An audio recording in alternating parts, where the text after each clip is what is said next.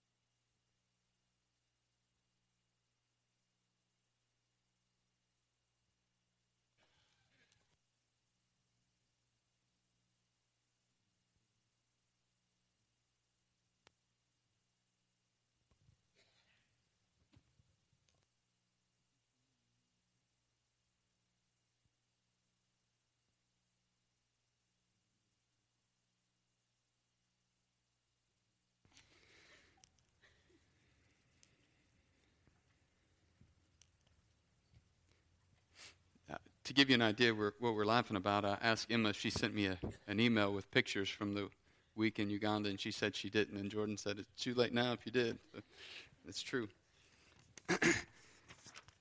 so, this morning, before we look into God's Word, I wanted us to take a moment uh, to, um, to just share a report with you, our church family, from what, uh, what was accomplished and what happened in Uganda, and just to share from our hearts about what the Lord has done uh, while we were there. So, for those of you visiting with us or weren't aware that we went to Uganda, we took a mission team uh, to Uganda in uh, November 20th through December 2nd of this of this year. And so we haven't been back very long, just enough time for our schedules to adjust and reacclimate. So we, we've uh, we've had time to adjust to get back to this normal routine.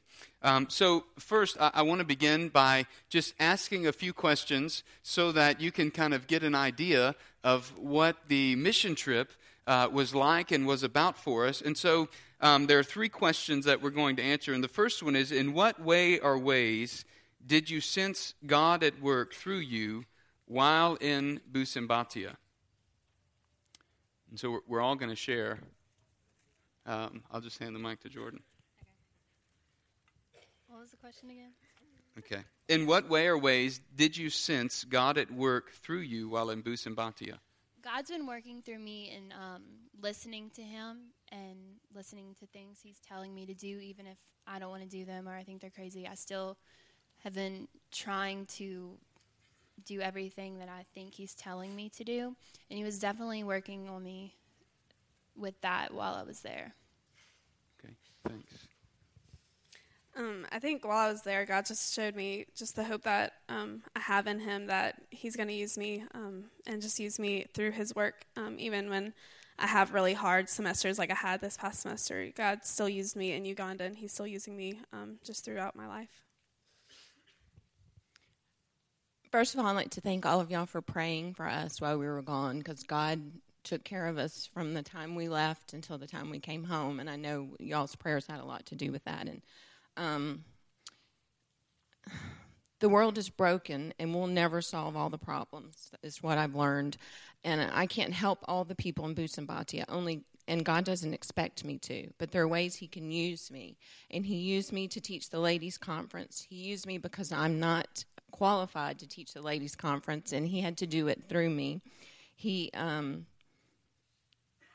it was just an amazing experience to be studying God's Word where I was with the people that I was with, the ladies. Some of them are Christians and some of them are not Christians. Um, he used me to pray with the ladies. He used us to go to the clinic and pray for the ladies that were in labor, the mothers of the babies who were in the clinic who had malaria. He used me to pray with um, Winnie, one of the members of Faith Baptist Church, who's 17 and um, she has a baby, and her mother is dead, and her father is dying, and um, he used me and all of us to show his love. And I want to read the scripture, um, 1 John four seven through twelve. Beloved, let us love one another, for love is from God, and whoever loves has been born of God and knows God. Anyone who does not love does not know God, because God is love. And this love of God was made manifest among us, that God sent his only Son into the world so that we might live through him. And this is love, not that we have loved God, but He loved us and sent His Son to be the propitiation for our sins. Beloved, if God so loved us, we also ought to love one another. No one has ever seen God. If we love one another, God abides in us, and his love is perfected in us. So God used me to love the people of Busembatia. You can hang on to it for a minute. I'll go. Um, so it struck me while they were sharing that I didn't really contextualize what we did while we were in Uganda. So let me share just briefly. Uh, during our time in Uganda, we, uh, we did what we have done in the past at a, a new church. We went to Faith, Faith uh, Baptist Church of Busembatia. This is our second time to go and work at Faith Baptist Church in Busembatia and to work with Pastor Ronald. In a moment, at the end of our presentation, you'll be able to hear Pastor Ronald uh, share a word of thanks to Crosspoint um, for the, just the work that Crosspoint and Grace congregations are doing there in Uganda. The main work that we did while we were uh, in Uganda is uh, pastor conference, uh, a VBS ministry, which they call a children's conference, and then a women's conference. Uh, aside from that, we were able to go into uh, the prison and then also the hospital or the local clinic in Busembatia and lead the congregation to go, or lead Pastor Ronald uh, and lead them to go and to do work in the hospital and the prison there locally because that's where uh, people are often forgotten. And Jesus commands us in Scripture to go to the prisons and go to the those who go to those who are sick uh, and to, to feed them, to clothe them. And so these are these are areas that we try to help a local congregation go and uh, be involved in in their local community. And so, uh, with the conferences we did in the prison and the hospital ministry, um, those were the normal things that we have done in the past. But then also, we were able to go into the village. Uh, and as Michelle shared about Winnie, we were able to go and to pray with some of the families, her family particularly, that's in the village, and those who are ill, who are sick, who are, uh, who are even who are dying. And so we were able to go and be a blessing and pray with their families as well. So the second question I want us to answer this morning is what did God teach you through this trip? What did God teach you through this trip? God taught me that I need to keep seeking Him when He gives me a desire to do something for Him. I had been praying about returning to Uganda since my last trip last year, and um, I didn't have the funds to be able to go, and God provided the funds. And then I started a new job on June 9th, and I needed to ask off for seven work days Thanksgiving, you know, the new person take off during Thanksgiving. And so I thought, well, you know, they're not going to let me off. And so I asked off and they were allowed me to take off. So um, he made that happen and he and I asked him what he wanted me to teach the ladies and he provided those things. I wanted to do crafts with the ladies, and he provided the ideas and the funds for that.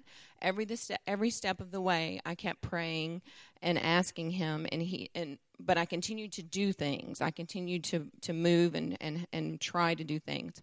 Um, I could have just prayed and thought, you know, I want to go to Uganda, but I'm not going to ask off because they might not let me, or, or, I don't have the money. You know, I, I just continued, and then I kept seeking him and what he wanted me to teach the ladies, and he kept you know, giving me things to teach them. Um, by doing this, it brought me closer to Him because I know that He wants me to continue to seek and ask Him and to have to have action, not just to sit around and pray and wait and think that things are going to happen.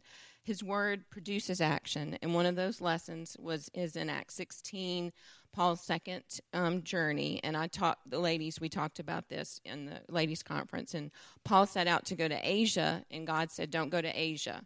And then he had two other places to go that I can't pronounce their names, and he said, Don't go there either. So then God revealed to him where he wanted to go, and Paul was immediate in doing what God said, but he kept seeking and going and and trying to do things, and that's what God taught me. Um, God showed me and taught me how to live missionally for Him. Um, we were able to do things like love on children and serve people at the clinic and at the prison, and serve people that um, are normally looked down upon in society. And God just showed me, and by loving them, I'm loving Jesus. And it reminded me of um, the scripture in Matthew where Jesus said, You served me when you visited me in the prison, when you visited me um, in the clinics, and took care of me when I was sick and when I was hungry. And we did that um, while we were in Uganda. And it was just so cool to be able to see how God used me through that and that He used all of us. And we're, we were just able to serve Him by serving um, His people in Uganda. Um, God has taught me that He's going to provide no matter what. Um, I mean, I sponsor a little boy there, and every time he needs something, God has provided um, me a way or provided someone to give me the money to help pay for his schooling, his house. His, he needed a bed, and that was paid for, mattresses, um, everything. So he will provide where it's needed and um, at his time. You know, during this trip, uh, the Lord also taught me um, as as we were pouring ourselves out and service. They were long days, and I was concerned for the group, uh, for one, but uh, they were just they were intense days. The heat was uh, was intense, and just when you're pouring yourself out, both physically and emotionally, uh, you can uh, you can be worn out very quickly. And we experienced the whole team. I watched how God just sustained our our whole team uh, by strengthening strengthening us. We would eat breakfast at um, at seven o'clock, and then it wouldn't be often until three or three thirty that we would have lunch. And that that may not sound like that big of a deal, but uh, given the circumstances of being in a foreign culture, um, just every everywhere you turn around, you're you're investing, you're pouring yourself out. It's it's huge, and so we really sensed the the leadership of the Holy Spirit, uh, and and sensed His presence as we were uh, as we were pouring ourselves out for the sake of serving the Lord um, and ministering among His people. Uh, the last question I want our group to comment on, and, uh, is, and then we'll show a couple of slides. It's that uh, number three, what would you like to say to those in our congregation who might be thinking about going on the next trip? If you feel like God is calling you, I would say to go. Um, every year I don't know how I'm going to be able to go, but I've gone for the past five years, and God has provided me a way. Um, you feel like it's an amazing experience, and it's going to change your life. And um, if you can go, I would say to go. Um, my my experience going on this trip is because of um, people sharing their testimony. Five years ago, um, when the first group went to Uganda, they came back and shared their testimony of the trip, and I was sitting in the congregation, and that's when I felt God calling me to go the next year, and I was able to go in 2010 for the first time, and it was an amazing experience, and I was able to experience that because of obeying God um, and His call on my life to go, and so I would just encourage everyone to go, um, if you, especially if you feel led, and that God's calling you to go. It's a great experience. Some people say, why should we go to Busembatia? Why should we go on mission trips? We could just send money and, you know, us not go, but sending money is not what we need to do. Like how I read the scripture, we're, we're to love them and they need to see our face and they need us to be examples. They need Nick and Byron to, to talk to them. And, um, we are to, to make disciples of all nations. We can only go where God tells us to go, and He has given us Busembatia. I don't know if y'all know all know the story of how we go to Busembatia, but it, God provided Uganda through um, Byron years ago, and it's it's definite that God is wants us to go. He's given us Busembatia. No one else is going there. Byron told me to Google it and see if there was any other facilities. No one else, no other church, no other anybody is going to Busembatia. Um, God is using us to teach the pastors, the ladies, and the children about Him. He's using us to show His love to to the Muslims in the in the market where we went to buy um, sugar and the other things we bought. We we specifically go to the Muslims. That's what Pastor Ronald wants us to do to be an example. So we're showing love to them. We're showing love to the prisoners in the prison. Um, the patients in the clinic, and this makes a huge impact on Faith Baptist Church. The whole town knew we were there and what we were doing. And it is very important that we go back in a year. We, we don't want to wait any longer than a year because they need us. They need our examples. They need us to to be with them and guide them. They need Nick and Byron to, to help Pastor Ronald. The women and children need us to teach and to love and to pray with them. And I'm asking all of you to pray and to see if God wants you to join him on his next, whatever he's going to do in Busembatia. Ask him to open the doors for you if that's what he wants you to do. And he will. He'll open the doors and he will he will guide you and direct you and please tell me because i can be praying for you because i i want you all to go i know we all can't go but i think it should be more than just four of us more more than just four people from crosspoint going so please pray and and i will pray too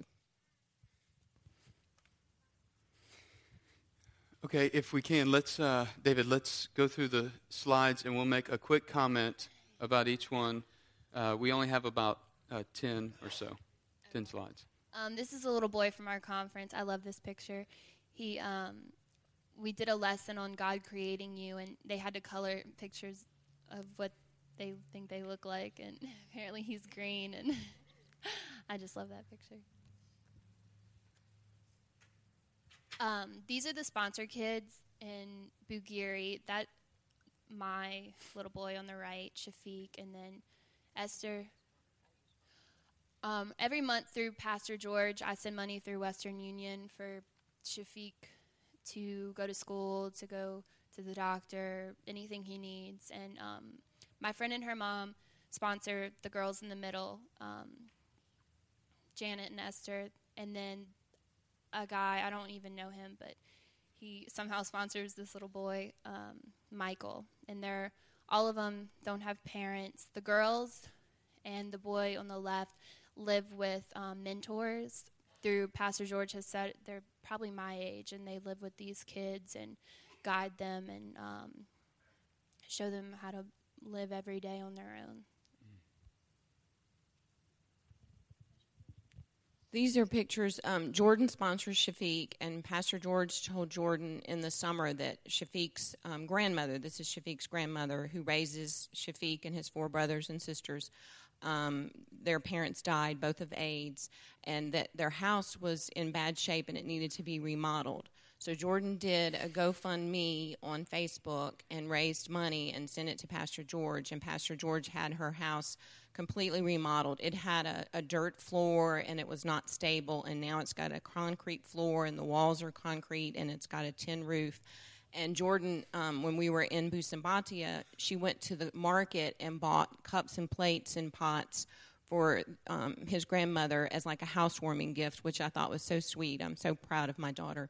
And um, brought it. And Pastor Jackson told us later, he said, Did someone tell you that she didn't have any plates and cups and she'd borrowed them from the church? So God worked through Jordan by provide and other people who gave to the GoFundMe to provide for this lady.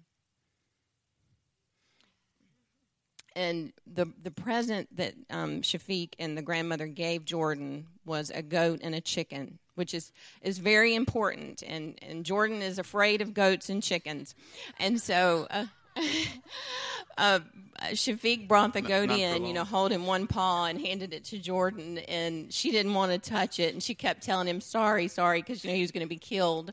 And then the chicken, and she didn't want to hold the chicken, and Byron said, Jordan, hold the chicken and hold the goat. So, because it was very important to them that they they did that. I wish I wish we could all teleport into this little room because mm. it was just an amazing, amazing experience. This few minutes we spent in this home that God provided through Jordan to fix up and to make it a home where it was safe for this lady and her children to live in. And this was on the side, on the front of the house. This is what they had put on the front of the house when we drove up. So Jordan and I both were in tears before we even got out of the car. And that's the house. Okay, um, the the picture on the top left is my ladies' conference. That's the church. That's where they have church every Sunday. Um, the ladies got to stay in the church, and the men were outside in a tented area for their pastors' conference. And So that's where the lady and I were. And at, at this point, we we're doing a craft. We we would do we'd start off with the Bible teaching, and then we we'd do a craft, and they really enjoyed that. And the picture on the right is a picture of the clinic, and the lady um, that's the side where the pe- women are in labor go, and that's what you get. You get a wooden bed with a mattress that's about that thick, and it's dirty, and there's cobwebs, and it's just deplorable. And there was a lady in the room. We could hear her. She was in labor giving birth. We, we never heard the baby cry. And in the bottom cor- t- picture is um, Joyce's mom, the lady in the blue that you can barely see. We um, Pastor Ronald asked us to go pray with her. And um, we went. This is her home. That that wooden mud is that what it is, Nick? Mud mm-hmm. house with the thatch roof. That's what she lives in and they had the mats for all of us to sit down on and um, we pray, we're going to pray with her and byron asked us you know what what what it was and she pulled up her shirt and she has a huge huge tumor in her stomach and she went to the clinic that clinic and they told her just to go home and die. So we we prayed all of us prayed for her and um, Byron's talked about this being like um, when we this was in the village far away from the main road where we were, and we got out and went here first, and then we walked to Winnie's house to pray for Winnie's dad, who they say his intestines are rotting and that he's dying. And um, as we were going, people were just coming out of nowhere, coming to, to walk with us and to see, you know, the people that were there. And Byron said it was like how Jesus, when he was going from town to town, healing people, and people were just coming, you know, from nowhere. It was, it was that that day was a, a very amazing day. And that that's um, Winnie's dad sitting down there on the on the ground, and he's the one that it's dying. He um, they say that his intestines are rotting, which I don't know how because I don't know how they do any invasive tests in the clinic. But um, she was very, very sad. Her she we uh, we prayed and she hugged me and she just busted out crying. Her mom's dead and now her dad is dying. Oh, okay. I'll talk about this. This is the prison. Um, we went to visit the prisoners and um, we brought them sugar and rice and those mats and what else did we? Are we? Uh, yeah, that's it. And um, so. then um, Byron gave a, a um, talk to him about accepting Jesus as their Savior, and there was six, seven, six, six, mm-hmm. six that said they w- would accept Jesus as their Savior. And Pastor Ronald uh, uh, is going to go back and talk to them. So they took a picture, and if you can see, the prisoner standing next to Jordan has grabbed Jordan's hand and is holding Jordan's hand. And um, Byron has noticed that and lingers on, you know, so that you know it's he's making it obvious, but. and then this is just a picture of all of us that um, Joyce took, and uh, um, she we asked her. She took my camera, and she was very excited to do. And I wanted to bring the other picture because the first picture she took, she cut all of our heads off, mm-hmm. and it was just our our bodies. But um, I just thought that was a neat picture, so you could see all of us together. Um, so at the children's conference, we were able to um, share stories with them every day. And on the last day, um, I was able to bring this blanket with me.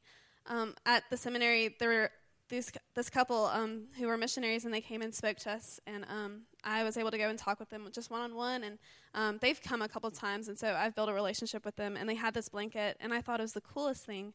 Um, I've never, and I've seen them before. It's called a story blanket, and what it is, it's just a piece of fabric, and it has just pictures to go with Bible stories, um, just from creation to um, the resurrection, and it's just it's for East Africa um, because they're oral learners, and so they gave it to me um, at the seminary, and so I was able to bring it with me and just share it with the children and just use it while I told them the story of Christ, and it was just so cool to be able to point out the pictures of Christ healing the sick and being born and just all, just show them the pictures and just make a visual for them. It was really cool to use.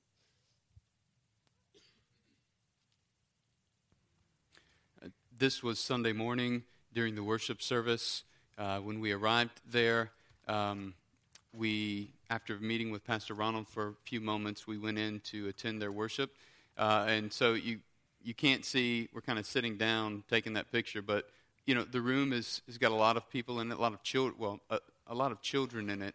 Um, and so as many as can, you know, be held in that room. Uh, and then that morning we did a parent-child uh, dedication service. They had, he said, 30 children, but then there were about 42 that were there that they wanted to commit to Christ uh, or dedicate to, uh, to the Lord. And so there were many women, uh, many children, a few men uh, who were there. And then this is a picture after the service. Um, I, I think I'm praying there, but after the service, I, I certainly wasn't preaching. We went out to um, to the edge of the property, and this is the story of where uh, Crosspoint has given money um, and uh, has has sought to bless the ministry of Busembatia and to keep the Muslims uh, the Mus- a Muslim mosque from being built on the property right next door to the church. And so there are two plots of land that were purchased. And so what you don't see is right after the service, the entire congregation uh, danced out around the church to this place um, on the on the property. And then this was the tent that we met under for the pastors' conference. Uh, there are a lot of the children uh, in there right now. This is before the conference actually began, but just to give you an idea of where we met during the pastors' conference. And then this is kind of a panoramic view. It's a little awkward, but uh, this gives you kind of a panoramic view of the uh, of the property. I believe that's it. Okay. Thank you guys for coming up here and sharing. And so, church, this is what God uh, is using uh, us to do uh, on the other side of the world, on the continent of Africa, um, in in Uganda. Was there something else you wanted to say?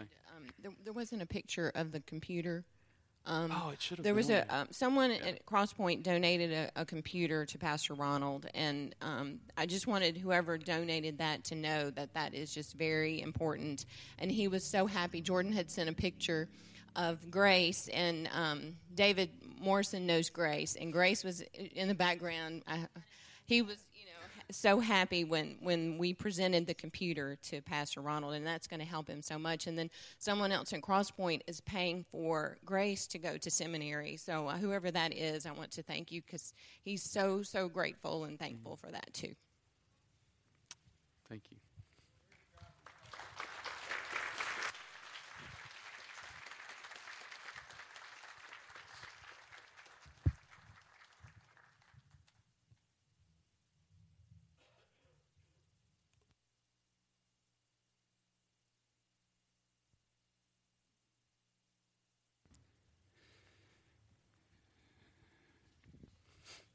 There's so much that could be shared, so much more about Uganda. Uh, the work that God is using Crosspoint to to do there is a uh, it's a tremendous work, and each of us who are uh, who are contributing um, to the Crosspoint budget through our tithes and our offerings and through helping to fund scholarships, each of us are taking part in the work that is happening in Busembatia.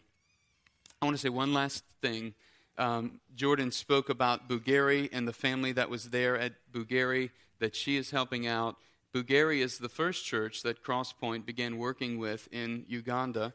And the place that Bugiri is today, uh, or I'm sorry, the place that Bugiri was five years ago, the place they were in as far as their, um, their facilities, their congregational makeup, all of those things are very similar to where Busembatia is today.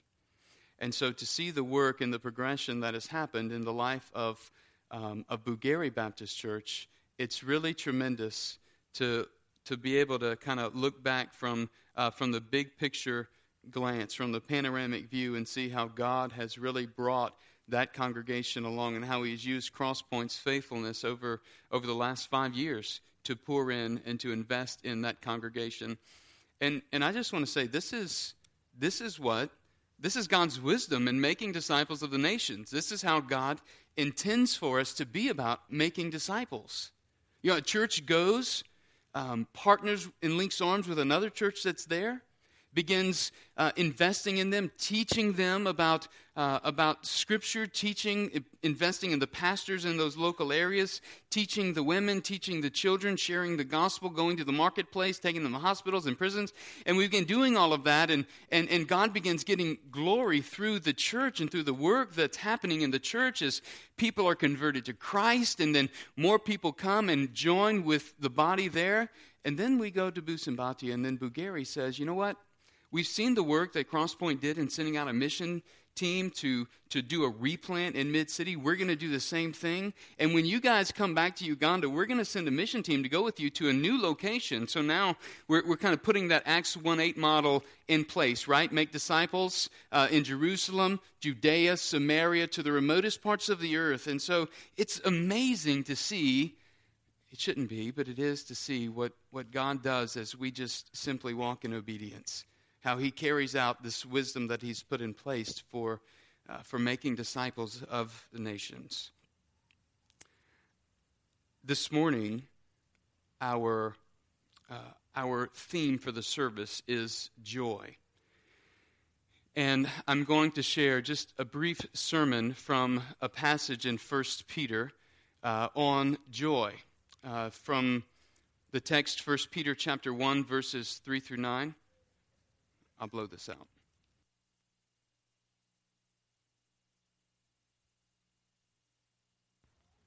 I don't want you getting distracted thinking the candle's going to burn the wreath. so I just want to share briefly from 1 Peter chapter 1 verses 3 through 9. The title of the message, Joy has come, eternal joy awaits. Uh, let us pray before we read the text. Father, in the remaining moments that we have this morning, um, our hearts have been uh, elated with the news of what you're doing in Uganda and how you choose to use your people to accomplish your work, linking arms with brothers and sisters on another continent. Thank you, Lord, that we can see this big picture that you're global, that you're bigger than just one congregation meeting in the city in Baton Rouge, but in that global sense, you want to use your people as we are as we are yielded and willing and ready to go. And so we pray that you continue to create that desire within your people here. But we also, Lord, as we turn our hearts and minds to your word, we ask that you would give us insight, that you would stir our hearts to the joy that we are to experience and have in this life and, and, and help us to be aware of it even now during this Advent season. And so, Lord, I pray that the words of my mouth and the meditations of my heart would be pleasing in your sight, O Lord, our rock and our Redeemer. For it's in Christ's name we pray. Amen. I want to invite you to follow along as I read from verses 3 through 9 in 1 Peter. Blessed be the God and Father of our Lord Jesus Christ, who according to his great mercy, has caused us to be born again to a living hope through the resurrection of Jesus Christ from the dead, to obtain an inheritance which is imperishable and undefiled and will not fade away, reserved in heaven for you, who are protected by the power of God through faith for salvation ready to be revealed in the last time. In this you greatly rejoice, even though now for a little while, if necessary, you've been distressed by various trials so that the proof of your faith, being more precious than gold which is perishable, even though tested by fire, may be found to result in the praise and glory and honor at the revelation of Jesus Christ. And though you have not seen him, you love him, and though you do not see him now, but believe in him, you greatly rejoice with joy inexpressible and full of glory, obtaining as the outcome of your faith the salvation of your souls. Last week we saw the call of preparation during Advent season was a call to repentance and being ready for the coming of Christ. And, and this week, as we focus our attention in on joy, I, I, think what we see ultimately is that joy is the byproduct of obedience in our lives. An obedient life lived for Christ and lived unto the glory of Christ. That yields joy in the life of a believer. And so each year during Advent, we celebrate the joy of Christ's miraculous birth. And really, as we look forward to Christmas morning, we, we are looking forward to celebrating that day when, Christ, when we, we've identified that, that Christ was, we celebrate that Christ was born into this world. And so we look back and we celebrate Christ's grandly, uh, grand, lowly entrance into our humanity. But at the same time, we, we look forward. We look forward with great anticipation as we long to celebrate the fact and the reality that He will return and that when he returns, there is an eternal joy that we will experience as we are brought into the heavenly abode of our Father. And so, as we continue walking through this Advent season, season I want to challenge us particularly in two ways this morning. I want to challenge us to consider two reasons why joy chiefly belongs to Christians. Joy chiefly belongs to Christians. Peter says joy should be the chief marker in every believer's life.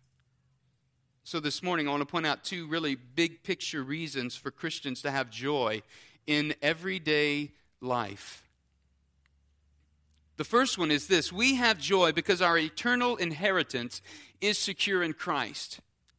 This is significant we know because of faith in Christ that those who profess faith and believe in him that we have an eternal inheritance that is imperishable. It's undefiled. It will not fade away. And it is reserved in heaven for, for you for me as we'll see in a moment. But before we look at that i want to ask the question quickly. What is joy? What does it mean to have joy in your life? Is joy a happy experience?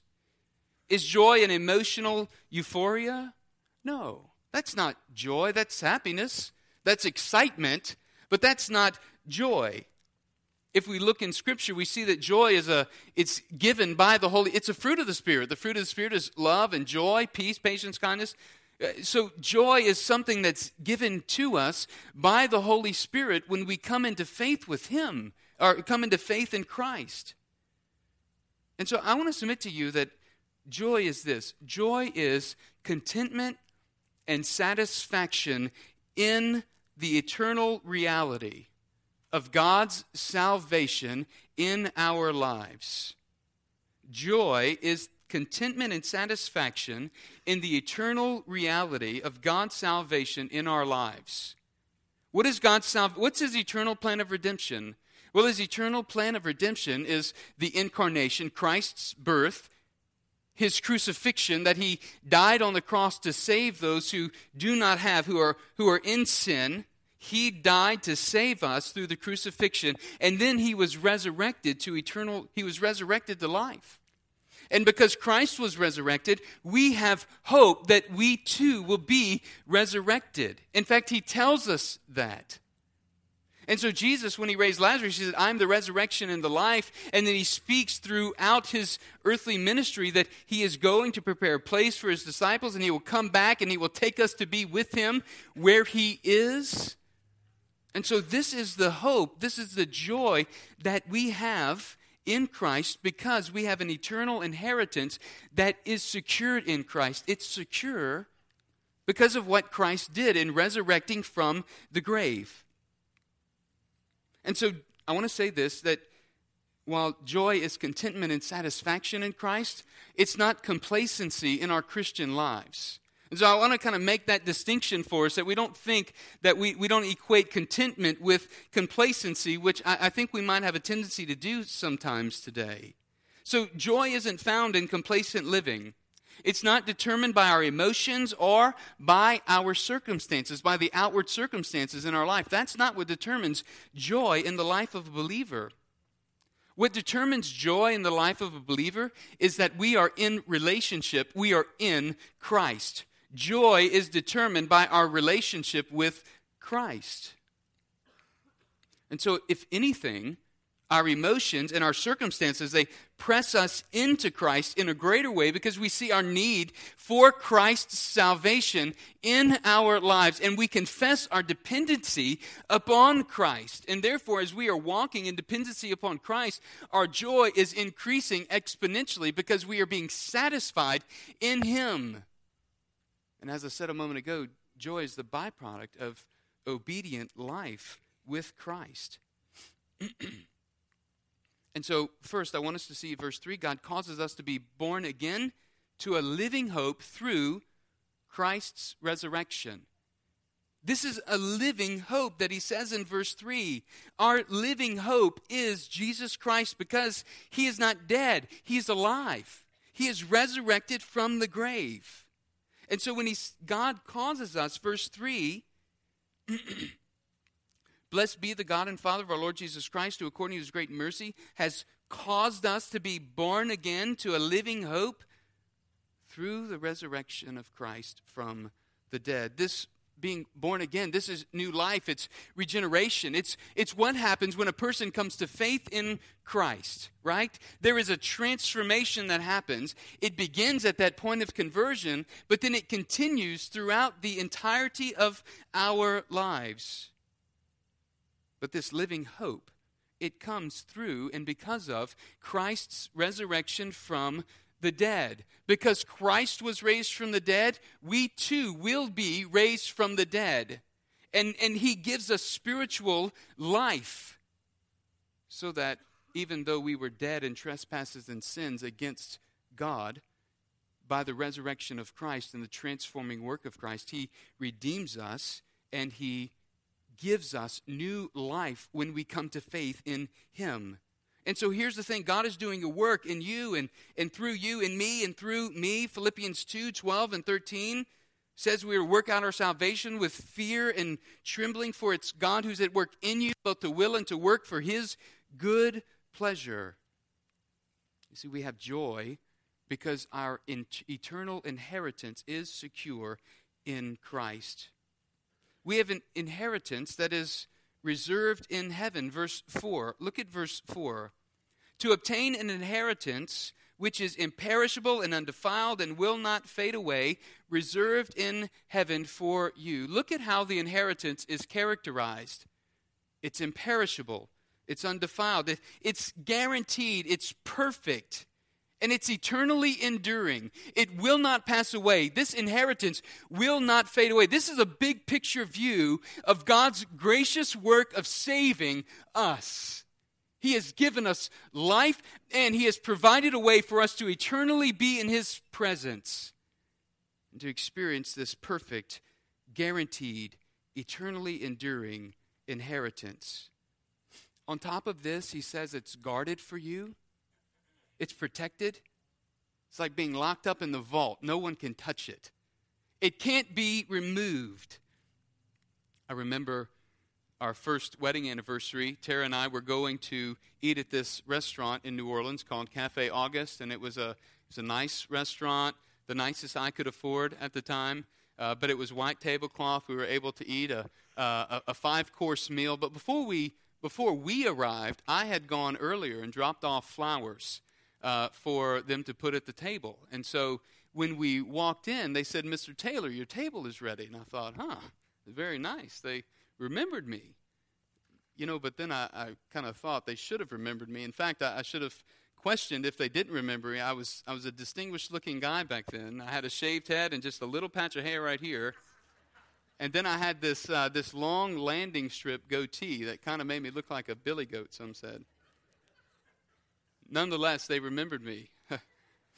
they remembered my name. yeah, it's amazing that Tara stayed with me, right? So they remember my name and they said, Mr. Taylor, your table is, is reserved for you. And they brought me to that table. And it was, it was great. It was an incredible evening. We, we had a great meal. We ate. We were, we were satisfied. But I, I think the, the idea here that, that we get from this text is that there is an inheritance that is protected, it's, it's reserved for you and I. It's got our name on it. There's this place that God has for us for all of his children. And it's stored up in heaven for you. Listen, it's undefiled. It's not stained or soiled by this life of sin that we live in, by the wickedness and, and the fallenness of creation that cause and wreaks, causes and wreaks so much havoc in our lives. This inheritance is reserved in heaven and it's imperishable. And it won't fade away. And it's glorious. It won't pass away like we will from this earth, like fortune will from this life. This inheritance, it's a grand inheritance. It is, it is tremendous. It is great. It is reason for us to have joy in this life now because we know that this life is not the end. There is something so much better awaiting us. So we have joy that our inheritance is imperishable, it's undefiled, it, it won't fade away, it's enduring. Thirdly, we're, we're protected by the power of God through faith in Christ. Another reason for us to celebrate and have joy. It is God's protective power in our life that keeps us and holds on to us for our salvation. Even in the times when we can't hold on to our own salvation, Christ, God, is holding on to us. Even in the times, think about it, believer, when you don't feel saved, right?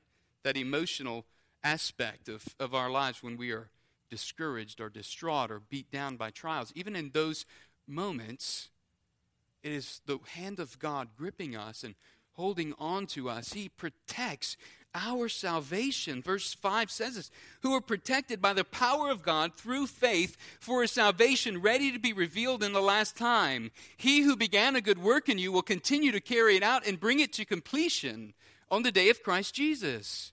And so we can trust in this powerful hand of God at work in our lives, and we can rejoice and have joy because God's hand is protecting us. He is holding on to us. He will not let us go. Believer, He won't let you go. No matter what you're walking through, He won't let you go. He'll hold you. His power will protect you. God is at work in us, protecting and keeping us. And for this reason, we, we ought to have joy in our lives because we, we know this. And joy is not about emotion, it's not about the feeling, it's about knowing and walking in relationship to Christ. The second reason I want us to see that we, we as Christians are chiefly to have joy in, in this life, it's because of this. We have joy because we are being fit for eternal glory. Verses 6 through 9 point this out, but let me assure you this morning that nothing escapes the eyes of our Heavenly Father. I think about Psalm 33 18. It says, Behold, the eye of the Lord is on those who fear him, on those who hope for his loving kindness, to deliver their soul from death and to keep them alive in famine. Our soul waits for the Lord. He is our help and our shield, for our heart rejoices in him because we trust in his holy name. I want you to know that the trials we experience through the crucible of life, they're refining and perfecting us. They refine us, they, they perfect us. Verses 6 and 7 show us this. In this you greatly rejoice, even though now for a little while, if necessary, you've been distressed by various trials, so that the proof of your faith, being more precious than gold which is perishable, even though tested by fire, may be found to result in praise and honor and glory at the revelation of Jesus Christ. And the truth, brothers and sisters, is, is this that as we walk through these trials of life, God is at work profi- uh, refining us. He is doing a work of preparing us for His eternal glory. As we walk through trials in this life, God is doing this work in us. And as we kind of step back and are able to look upon it, we see that this in this even we have a reason to rejoice because God's hand has not left us. He's not he's not left us alone as we walk through trials of this life. Instead, God uses these trials to teach us, to purify our lives, and the trials are varied and they are many. The trials might be the loss of a loved one. Trials might be the waywardness of a child. It might be the loss of our job and the opportunity that's provided for us to have another one, right? It, it might be the struggling marriage. It, trials might be the magnification of your own personal faults and weaknesses. Whatever these trials are that, that are on display in our life, know this, know that God is, is at work in you and desires to work in you so that you are able to grow You are able to be shaped and, and molded for God's glory. You are a work of art in the hands of the Father who is desiring to make you into this clay jar, or as First Peter, as he says, desiring to make you into these living stones, shaping us and, and fitting us into the spiritual household of God. And you know what God uses to do that? Everything in our lives. But in the midst of this, he says we can rejoice. We can rejoice through this. Why? In verse 7 so that the proof of your faith, being more precious than gold which is perishable, that it will result in the praise and glory and honor at the revelation of Christ. The work that God is doing now in our lives through the trials that come, through the temptations that come, they are teaching us how to praise God day in and day out, and ultimately preparing us for the eternal reality of being in God's presence forever. I think the takeaway, takeaway here is that, you know, there are times and seasons in life where we will have to fight for joy. You've experienced it. Trials beat you down and wear us down, and there are times and seasons in life where we just have to fight for joy. It's like the psalmist says in Psalm 42 3 My tears have been my food day and night, while they say to me all day long, Where is your God? These things I remember, and I pour out my soul within me. For I used to go along with the throng and lead them in procession to the house of God with the voice of joy and thanksgiving as a multitude keeping a festival. But now, but now the psalmist says, I'm, I'm discouraged. My soul cries out within me. In verse 5, he says to himself, Why are you in despair, O my soul? And why have you become disturbed within me? Hope in God, for I shall again praise him for the help of his presence. Or Paul in Philippians 3, who wrote to the church in Philippi, wrote from a prison cell, said, Finally, then, my brethren, rejoice in the Lord, calling the church to rejoice and to have joy in the midst of suffering and trials, tribulation And secondly, I want you to see that joy in the Christian life comes from love and commitment to Christ. That's verse 8. He says, We haven't seen him, but we love him. Our love is defined in Scripture as obedience to Christ. And I think what, what I said a moment ago was joy is the byproduct of obedience in our life. And he says, though we don't see him now, we believe in him. And this is talking about loving Christ and being committed to him in our daily lives. And this is where joy comes from in our lives as we walk in commitment and faithfulness to Christ. Look at what he says this joy is it's it's inexpressible. It's full of glory. It's inexpressible because it it speaks about that which that which is happening internally and it defies all the outward circumstances of our life. The joy of knowing Christ and having relationship with Christ, of walking with Christ, defies every outward circumstance that can happen and, and that can, can, can come into our lives to create and wreak havoc in our lives, to cause trials or to cause devastation. And so the joy that comes through Christ is a joy that's found in being yoked together with Him and the fact that the joy is filled with glory, it, it means that we are even now anticipating that which will be when Christ returns and takes us to be with him in glory. The last point I want you to see in the text this morning from verse 9 is this the eternal joy that awaits us is the salvation of our souls. And this is a glorious truth. Verse 9, he says, obtaining as the outcome of your faith the salvation of your souls.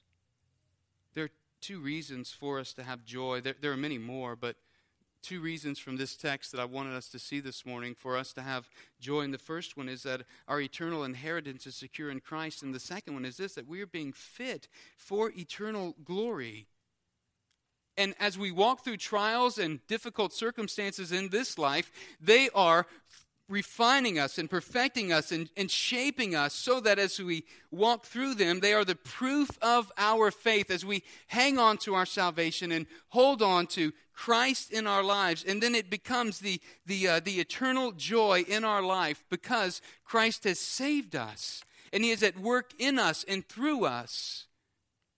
And so I want to challenge us this morning, church, as we are in the Advent season, considering Christ, how He came the first time as the baby in the manger, and how He will come the second time as the reigning Prince of Peace, as the, the victor, as the, the one who will take us to be with him in glory, I, I want to challenge us this morning to consider the reasons that we have for joy in this life.